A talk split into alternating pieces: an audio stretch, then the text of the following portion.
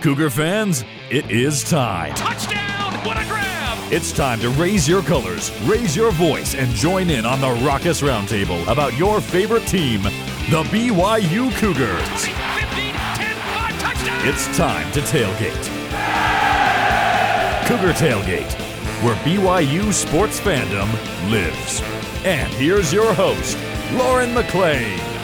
What's up, Cougar Nation? I'm Lauren McClain, and we're here to tailgate with you, doing what we do best, talking all things BYU Cougars. For this week's roundtable discussion, we have BYU sports content producers Brandon Crow, Hello. Sup B, and Cleon Wall. Yo, yo, yo. Yes. Uh, sure. We'll accept C, that. Big C Dub in the house.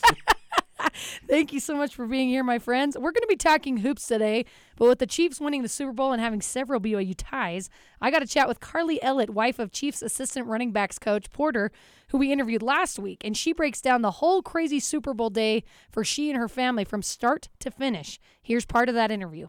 Joining me now is Carlie Ellett, who is a BYU alum, the 2014 intramural flag football champion, Travis Kelce apologist, and wife of Kansas City Chiefs assistant running backs coach Porter Ellett. Carlie, thank you so much for being here with me today. Yeah, I'm happy Yes. to be here. It's fun chatting with you. yes, you it's good to see you. First of all, congrats to you and your family on the Chiefs' victory on Sunday night. That was that was awesome. Walk me through what Sunday was like for you and your family from start to finish, because I can't even imagine what that day was like. Yeah, I mean, I don't mean to sound like braggy or anything, but we kind of have a routine now for what Super Bowl Sunday looks Right. like for us. We've done it a few times. Um, we we don't sleep very well Saturday night. We're all a little bit anxious and nervous and excited. And then Sunday morning we get up early. Uh, we have sacrament meeting. Actually, we've had it at each of the team hotels for every Mm. Super Bowl we've been to. COVID's looked a little bit different the year we went to Tampa, but we've held it every single Super Bowl Sunday. In fact, Griffin, my youngest, got blessed at the Super So Bowl cool. last year, which was cool. So we have it. We have that around nine. So, uh, and I'm a stickler on the getting in your Sunday best. So dress the kids up for church just like we're going, and it's in a team meeting room, so it looks a little bit different, but the feeling is the same. It, wait, And I, we I have a question about about- that though. Is that like, are you know the members on the staff come, or is it just your family? Like, how does that work? It's so we actually have our, our first year in Miami. We probably had over 120 people. Uh, we had a number of players who were members. We had a couple guys from the University of Utah, of course. Dan Yeah. Sorensen from BYU was on the team at the time. We had three or four coaches who were members. We had several strength coaches. So it's the coaches, the players, and whoever they brought to the Super Bowl cool. that come. So it, it ends up being quite a big group. Of course, COVID was different, but then these last two, we've had over 100 at each of those Wow. sacrament meetings as well. Um, so it does take a little bit of prep Saturday night. Porter went down Saturday night and, and prepped the sacrament trays and set up chairs and stuff in there because we do have a big group. And then it's a little bit different in terms of the length of sacrament meeting. It's quick. It's an opening prayer. It's an opening hymn, and then they they administer the sacrament. We have a spiritual thought, and then we have a closing prayer. And everybody's got to start getting on Mm. buses.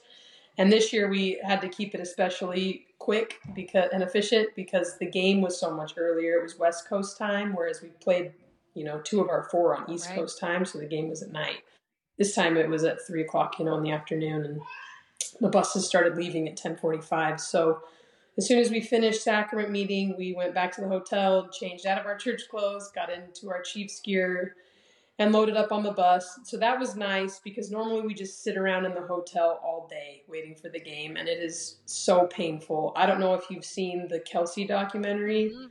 And there's a scene where Kylie Kelce is her dad is just sitting there staring at her as she's putting on makeup, getting ready for the game.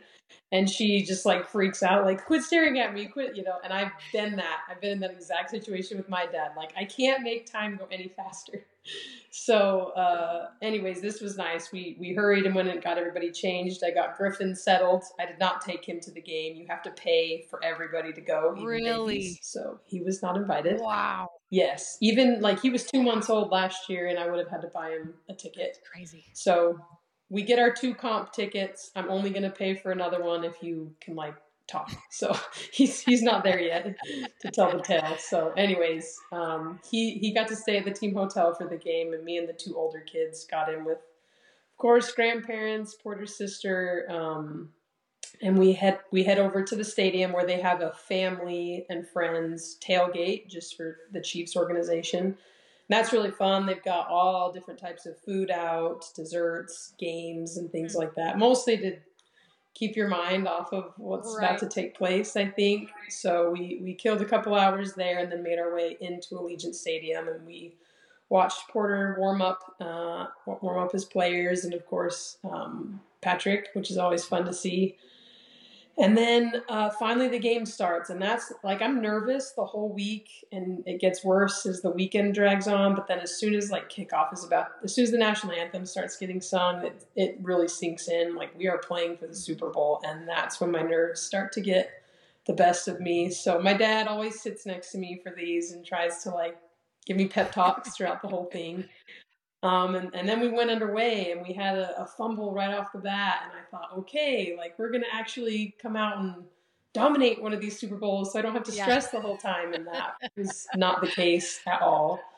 So, of course, we ended up going into only the second overtime in Super Bowl history, I believe. Um, and it was interesting to watch because we have been, people keep making a big deal like, oh, well, the Chiefs have now benefited twice from these rule Right. changes.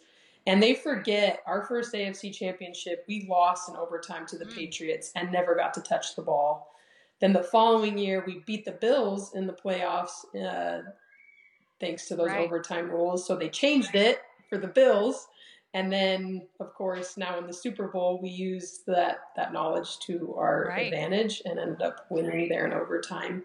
And it's honestly not the excitement or joy you would think you would experience when you've won the Super Bowl. For me, at least, it's just a sense of relief. Wow. like, I think my first one, when we went the first time, I was elated. But then after you lose a Super Bowl and you know how bad it sucks to be in that spot, you don't you don't ever want to be in that again. So it's honestly just a relief that you didn't you didn't lose it. And by the time we get to the parade, then I'm excited and happy and stuff. But then it still takes a couple weeks for it to really sink in.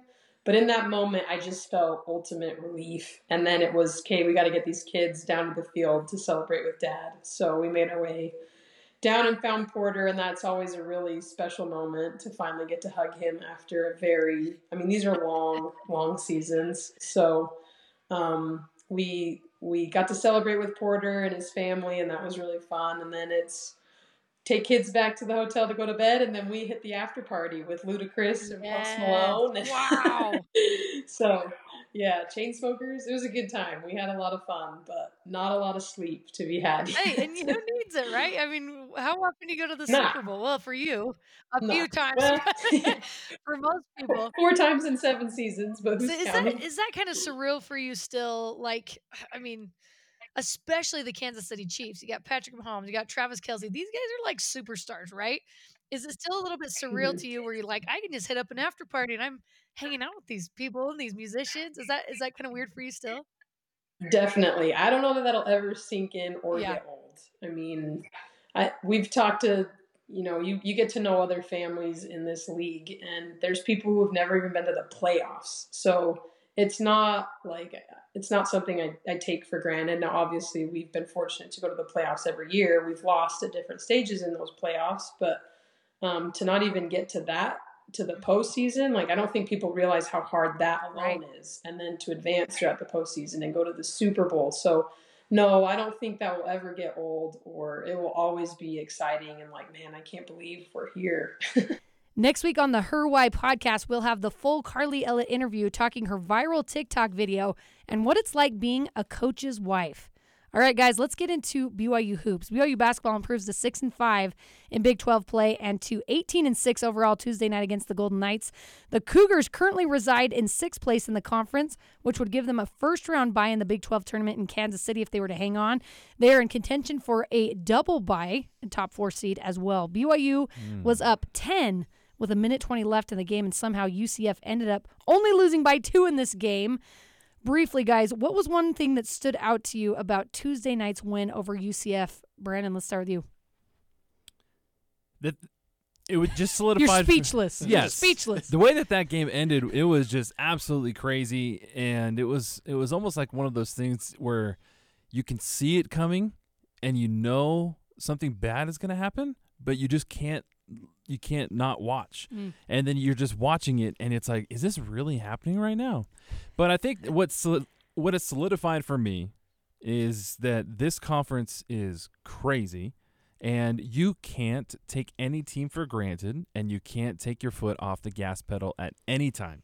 And I feel like BYU did that towards the end. They got complacent, they got comfortable, and UCF, you we've seen what they can do. They beat Kansas. They have a bunch of really good wins this year. They're very athletic, and you just can't turn your back on a team like that. Mm-hmm. Yeah, absolutely. I agree with you. And also, no basketball game should ever take that long. this is not football. Two hours and 33 Unless minutes. it's an NBA game. I, I yeah, get unless that, it's yeah. NBA. College but my basketball, no. goodness. Well, yeah. what, BYU had like what was The it? 40 of 46 free throws. Yes. Yeah, it was it was crazy was in the 70s total. It was just that is yeah that many free throws. That is not a game you want to be at as No, a fan. That is just not. terrible for fans.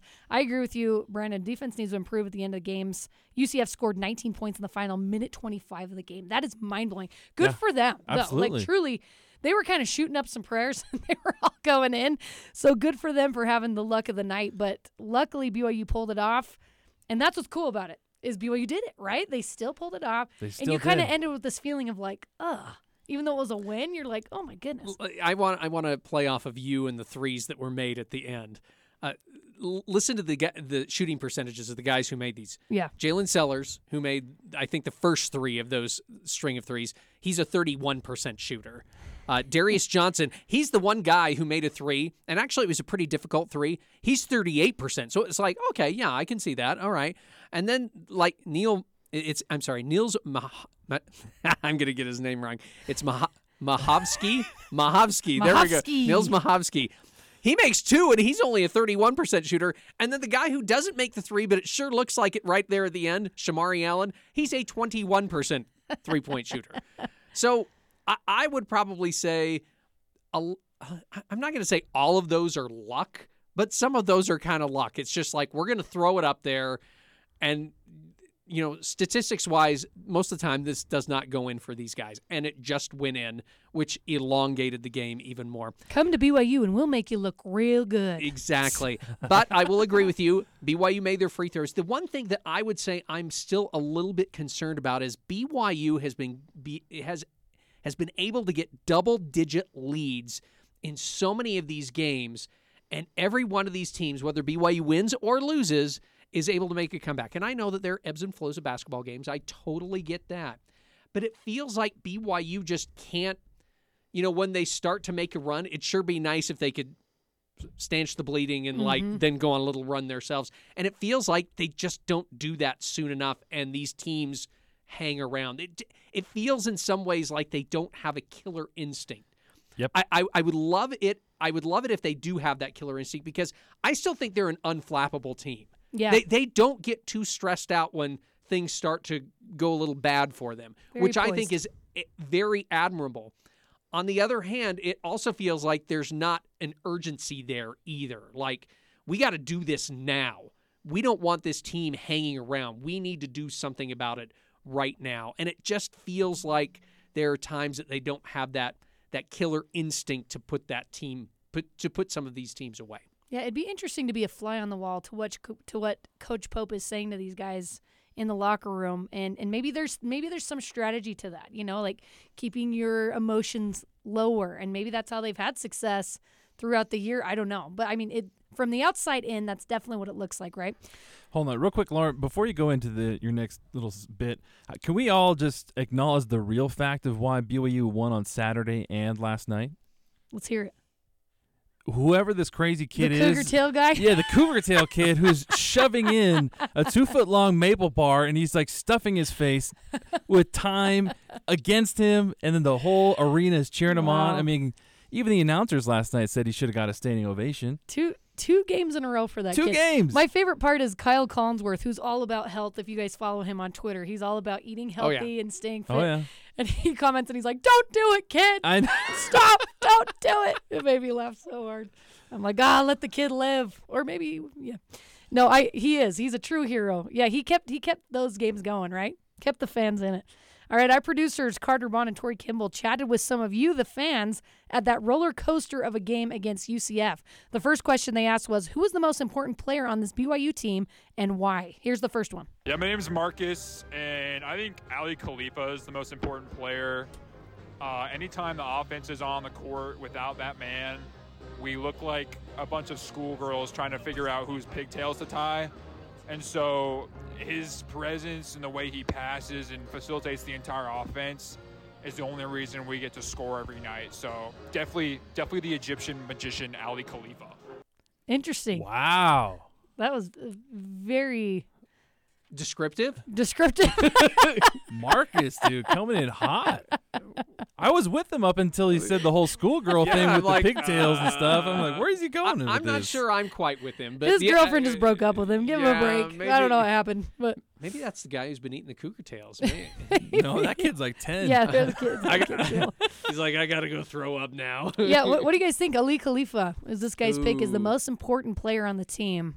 I will. I'll go first this time. I will go first. I'm not going to agree with him.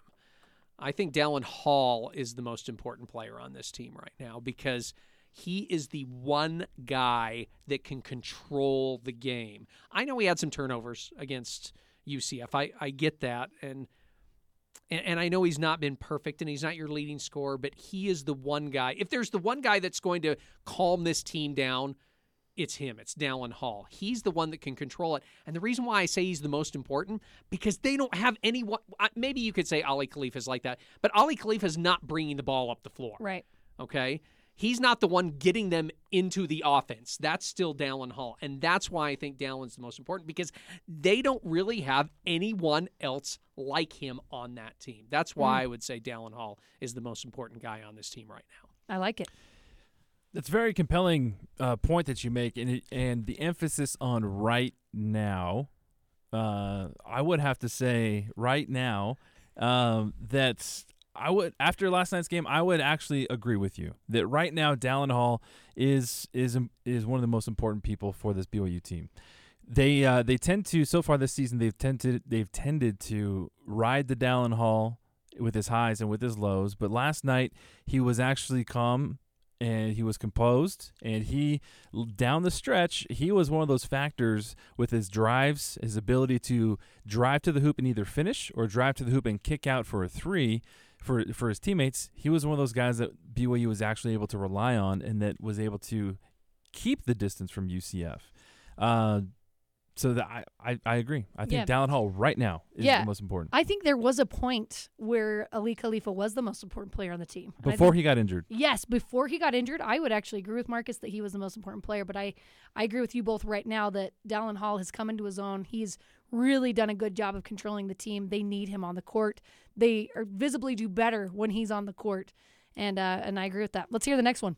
Hey, I'm Jackson. I uh, I want to say Dallin Hall because his role as a primary ball handler is so important. But watching Fouss these past few weeks, he's been really fun to watch, and you know his presence inside in the paint as a rebounder, as a post threat, that's been so valuable for this team and kind of unlocking a whole new dimension to the offense. And you know that's something that BYU really could have used when he was out, and it's been great to have him back. So I'm gonna say Fouss is the most important player on this team right now. Mm. Interesting, interesting point. very interesting Uh, I think Fouss is very important. Um, I don't think he's the most important player right now. Tuesday night, I would have liked to see a little bit more Fouss involved. I think he only played about 11 minutes. He had two points. And I think down the stretch, in, in like we were talking about, BYU needs better defense. They need more physicality. I think Fouss is the guy in those types of situations. I think he plays an extremely important role on the team. Just because he can bench a Volkswagen doesn't mean guy's strong. Doesn't mean you're important. Yeah. No, yeah. I, I, I think he's very important, but again, going with Dallin Hall. All right, let's hear the last one. My uh, name is Dalton, and I uh, believe that Dallin Hall is the most important player on this team because he's the only primary ball handler that they have on this roster that can consistently make plays at a high level. And I truly believe that when he's on the floor, BYU is a better team. And the way that he's grown into the Big 12 competition has been so inspiring to see. And I'm, I'm, I'm so excited to see the development that he continues to, uh, to enjoy. Dalton, we're with you, man. absolutely 100% Dalton, Dalton just said our sentiments in, in one sentence. Good job. All right, let's go to our second question. Which Big 12 foe do you want to become BYU's in conference rival? Here's what you said. All right, give me your name and where you're from. I believe I got that from Spearman, Texas. All right, who do you think should be our Big 12 rival for basketball this year? TCU. Why is that? They're a religious school. We need to keep the holy war going. Um, we just need a different opponent. What do you think of that, guys? Do you think Okie dokie. Do you think TCU and BYU could be considered the holy war moving forward? No. Especially now that Utah's coming Yeah, into play. exactly. You can't do It's- that. No, no. I, you I, can't both be holy No. in the holy war. Go on. the one thing that you had going with TCU is it was more of a football. Yeah. If there, if there was if there was any type of rivalry t- between BYU and TCU, it would be football. Yeah. TCU's. I mean, they- they're playing way better now. I'm, and Jamie Dixon's done a, a really good job with the Horned Frogs, but I mean, that's they're they're still not. You, you consider TCU a, a football school, not Yeah. really a basketball school. Absolutely. And so I, I, I think when you back, go back to the days when BYU and TCU were in the same conference and they played each other and all that other stuff. Wow. Yeah, did you like that voice? That's I pull that out every once in a while. Back in the Mountain West Conference Back days, at, back in the Mount West. Uh, at the WAC ti- uh, times. n- n- news alert here, 1947. Anyway, well, it wasn't that long ago, but back in those days, um, there wasn't really a big basketball rivalry there. You Yeah. just expected BYU to go down there and beat them. Right. Um, so I, I don't know. I would say basketball. We'll no, hold off not for now on TCU. TCU. No. All right, let's let's hear the next one. Can you tell me your name and where you're from, please? I'm Grant Nielsen. I'm from Salt Lake City, Utah. Awesome. So our question for you today is who do you think should be our Big 12 rival for basketball? So I would say Utah once they get in, but before then, I'm going to go with the Iowa State Cyclones. And why is that? You know, we've got history uh, dating back a couple years ago. They poked uh, Eric Mika in the eyes. We lost that really close game, and then we had a tough one here at the Marriott Center. Um, they hate Richie Saunders for some reason. He'll be uh, he'll be bugging them for a few more years, and they're always a great program. They've got NBA guys all the time, and so every time we go to Ames, every time they come to Provo, it's just going to be a great matchup. Awesome. Thank you. I'm 100% with this guy, actually. I, think Iowa State would be a phenomenal rival for BYU in basketball. I think Grant has personal vendettas against against Iowa State. Poked State. Eric Meek in the eye. Yeah, man, he's poking Eric Meek in the eye. They hate Richie Saunders. Those are some crazy. Those are some crazy Well- pullbacks. They've got a creamery there that competes against. No, That's they right. don't. No. Anyway, Instant rival. Uh, funny enough, when when when we when we thought of, when I was thinking about this question, Iowa State was one of my teams. Really? Yeah. Why? I did. I did. So I have two, but I, I'll re- I won't reveal my second one. But I I thought about Iowa State because I'm like, okay, should it be Kansas? No, they've got Kansas State. Should it be? You know, I'm I'm like, I can't. It can't be Texas and Oklahoma because they're leaving. Plus, they're rivals all in and of some- themselves. I'm like Texas Tech, uh, maybe. And so as I was going around, I'm like, Iowa State really doesn't have like a basketball rival. So why not BYU? I mean, Iowa State's got. I'll say this: that community. Brandon and I have both been to Ames, Iowa. It's not that big, um, but man, they turn out really good basketball teams and really good basketball players. And I know they're not from Iowa, it, you know, per se. All of them are from Iowa, but they have good teams there. And I, I just have so much respect. So that maybe that's what it is. I just, I totally respect Iowa State and what they do with that program. I would say out in the middle of nowhere in the heart of the country. So maybe that's what it is. And I, I, I just like they played before, and I, I think it's just kind of fun. I think I'd love it if BYU and Iowa State became basketball rivals with each other. I like it too. And he mentioned before Utah comes in, which I mean, I guess. yeah, yeah. I uh, mean, Just what a do we got? We got uh, a few more games here for Iowa State and BYU to become a rival. But yeah, I, I like that. It's obviously going to be BYU Utah. Obviously, you can't change it as much as we want to change it. Once Utah's in the conference, it's BYU Utah. Done. Signed, sealed, delivered. That's what it is. But yes, Iowa State, I think, would be a phenomenal. It's going to be a phenomenal matchup for years to come. All right, coming up, it's buy or sell time with BYU basketball, and we'll discuss if BYU's home court advantage is top three in the conference. This is Cougar Tailgate.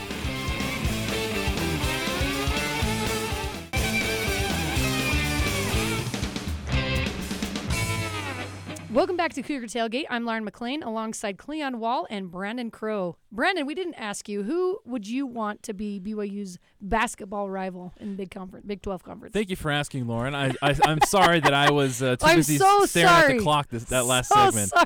Uh, There was a timeout taken. Yeah. There was, there was. We were just waiting for you to Um, warm up and feel good about glad you yourself. asked yeah, and- no, I was just Yeah. captivated Yeah. by your by your guys' sentiments, and, and I still couldn't get over the fact that Grant thinks that Iowa State hates Richie Saunders.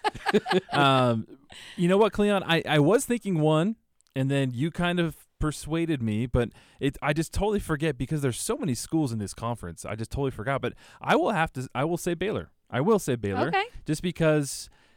You know this this community here in Provo and the Wasatch Front and in the BYU community, and if you can't see me, I'm doing air quotes. The BYU community, they love Chip and Joanna Gaines, and the Yeah, whole the hey, whole there mag- the whole Magnolia University thing with also a religious tie uh, to Baylor. We love RG3. We- RG3 and his Cougar Tails uh, from the booth. So I think uh, I think Baylor. Okay.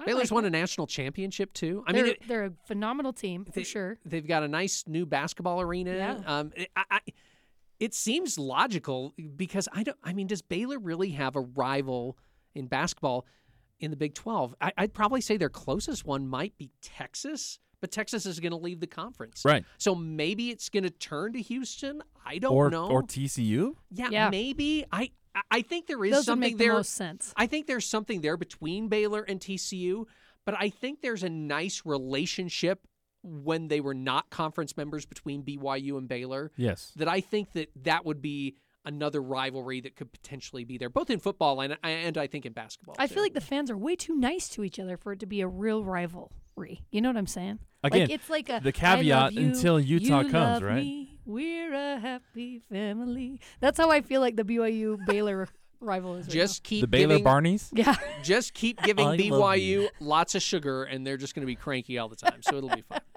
All right, guys, let's play a rousing round of buy or sell. The first one is Fouss Traore should start over Aly Khalifa. Are you buying it or selling it? Here's some stats. Fouss averages 10.1 points per game, 4.7 rebounds, 1.3 assists. Aly, 6.1 points per game, 4.1 rebounds, and 4.2 assists. So more assists from Aly, more points from Fouss. Buy or sell, Cleon. I am going to say, man, this one's tough. I'm going to say sell. I still think you need to have Aly in the li- in the lineup. I think Fouss is really important to come in the game. I know that Mark Pope wants to play them together. That would be the other thing that you would like to see. Because I think I, I think we like seeing Noah Waterman in the lineup. Noah's not a low post guy. And Aly's not really a low post guy. He's a high post guy. Mm-hmm. So that's what Fouss brings, and that's what you'd like to see is that low post threat somewhere there. And they just don't have that. If they were able to get Aly at the high post or a little bit farther out at the three point line and Fouss at the low post, that would be great. Now on paper and me talking about it, hey, it sounds perfect. But if you haven't practiced it, it, it it's probably not going to be perfect. Yeah, So- because I was going to say, how often have we seen that? Them in we the haven't. game together. No, I- we haven't. I don't remember at a all. time. Yeah. As far as I know, we haven't seen it at all this year. And Pope, uh, Mark Pope, gee, we're on we're on a last name basis now. Uh, Coach Pope uh, basically said, you know, we want to play these guys together. We just need to get them to practice together, but we can't because one of them's injured all the time. Yeah, that's So. I, I, maybe you can use that as an excuse, but I don't think you also want to just throw them out there at game time and say, "Hey guys, go figure it out." right. Um, Sure. It sounds good on paper, but I would probably I'd probably still say Aly right now, um, because of his passing ability. Mm, you buying or selling it? I'm selling this, um, and I, I thought about this question too when you brought it up to me, Lauren. Um, for me, Aly Khalifa is such a unique individual. He's a unique player, and you look at what what this BYU team, especially the offense, was doing before he got hurt, and they and they were a, they were a different animal when he was on the court with them compared to when when Fouss was out there. And because BYU is so unique in their offensive scheme, they don't have that traditional low post threat. And so the, for me, I say you stick with Aly Khalifa, and then you bring Fouss off the bench when necessary. When these other teams try to get their their low post started, then you bring in Fouss. But Mhm. I feel like because of, u- of the unique aspect of BYU's offense, Aly Khalifa just elevates everybody's capabilities with what he's able to do with passing the basketball. Yeah, and and I don't know if he's hundred percent healthy either Mm. right now, but when he was, he was outstanding. And I think teams kind of picked up a little bit on what he can do and kind of shut him down a little bit in ways. But I agree with you. I'm going to sell it. I, I love Fouss. You got to have Fouss 100%. I'm okay if they split time straight up, but Aly Khalifa does bring something that that is so complementary to this offense that BYU is running right now. Mm-hmm. All right, next one. Dallin Hall should be playing more minutes than anybody else. Dallin Hall currently leads the team in minutes per game with 28.1, but should be should he be seeing 30 plus minutes every game from now on? Cleon. I'm going Buy to or sell. sell. I'm going to sell. Even though I say he's the most important guy on the team right now, I'm going to sell just because, listen, I know these guys are young, but you play this many games and you go through practices and everything like that. I'm just afraid that as the season goes along, he's going to wear down. Yeah. Every time they run into some problems where, like, well, we're not we're not handling the ball well, we'll just throw Dallin Hall back out there. That that's going to wear on that's going to wear on him because they're going to they're going to face a lot of really good teams in the upcoming in the coming weeks, and then you've got the Big 12 tournament, and then we're anticipating the NCAA tournament. I, I would say no. I, I would sell this on playing him more. They to me they need to find someone else uh, who can handle the ball, kind of like Dallin. I, that might be Trey Stewart. Maybe it's someone else, but I I don't think you play him more minutes than what he's playing right now on average. Brandon? Yeah, I'm gonna sell. I agree with Cleon on that one. Uh, for me, I if we're gonna talk about minutes being played here, I would rather see less Dallin Hall just so you can preserve him going down the long stretch, like you said. But you're looking uh, if you look at the UCF game, almost half the team had over 20 minutes. But the guy that I just love and I've loved for for a while now that I want to see get more love is Iowa State's number one victim in Richie Saunders. you know, Richie Saunders, he only had 10 and a half minutes uh, on, on Tuesday against UCF, but when he gets out there, he's an energy guy, and he's able to lift up everybody around him with his, his style of play. And I feel like that type of guy should be seeing more minutes on the court, and then you, you preserve Dallin Hall so that way he does not get injured because you need him down the stretch. So he is 100% agree with that. He is way. definitely the the Josh Groban song "You Raise Me Up." That is. If you wanna go that way, Saunders. yes, Maybe that's- absolutely. Raise me Maybe up, that's why. I, that maybe that's why Iowa State hates him because He raises them you know, up. He raises them up. Oh my god! Raise the roof. Okay, enough. I uh I love Richie Saunders. I was disappointed when he wasn't put in, especially in the final minutes against UCF, because he has he's one of the toughest guys on BYU's team, offensive and defensively. He's Yeah. quick, he's twitchy, he can make threes, he can, he can kind of do it all, and he brings that energy with him. So I don't know the reason. I'm not on the coaching staff, but I agree with you, Brand, that I wish Richie Saunders got more playing time. To yeah, I think that's a good um, good thing to give Dallin Hall a little bit more of a break. Trey Stewart has made the most of his time Sure. that he when he's come on the court. I feel like he's handled the ball a lot better than he was previously in the season, and uh, so he's done great. But Richie Saunders, I think, is that guy for me. Okay, next one. This team can snag a road win versus Kansas or Iowa State. BYU already dominated Iowa State at the Marriott Center, but both these teams are undefeated at home this season and currently reside in the top 10 of the AP poll. Iowa State has defeated Houston and Kansas in Ames. Kansas has defeated Houston and Baylor in Lawrence. So, can this BYU team snag a road win versus Kansas or Iowa State? Brandon. Can they? Sure. Will they? I don't think so. But really? I will say, I will say, Iowa State, they will sneak out a win. In Lawrence, Kansas, at Phog Allen, no. Mm. But in Iowa State, I uh, in Ames, I do. I think that BYU has the the potential, has the opportunity to be able to get a significant road win against Iowa State. I do. I firmly believe it. You think BYU is going to go 2 and 0 against Iowa State yeah, why not? this year? Hmm. What do you think? Cleon? Especially if they go to cornbread because cornbread is underrated. cornbread, Barbe- a barbecue B place. R Oh, I was E D like, in uh, what in is Ames. cornbread? Cornbread. place? Is it is Okay, a barbecue all right. place in in Ames that It is. Brandon and I ate And it was fantastic. It, It was, was. really good. It rivaled a lot of the Texas places we went to. and do they have cornbread? Oh yeah, oh yeah, absolutely. Because I love cornbread. but Yeah. just make sure you take a corn break. No, no it's oh corn. Oh my gosh. Okay, a little Cleon, off, what do you think? a little off the rails there. Uh, no, I'm going to sell.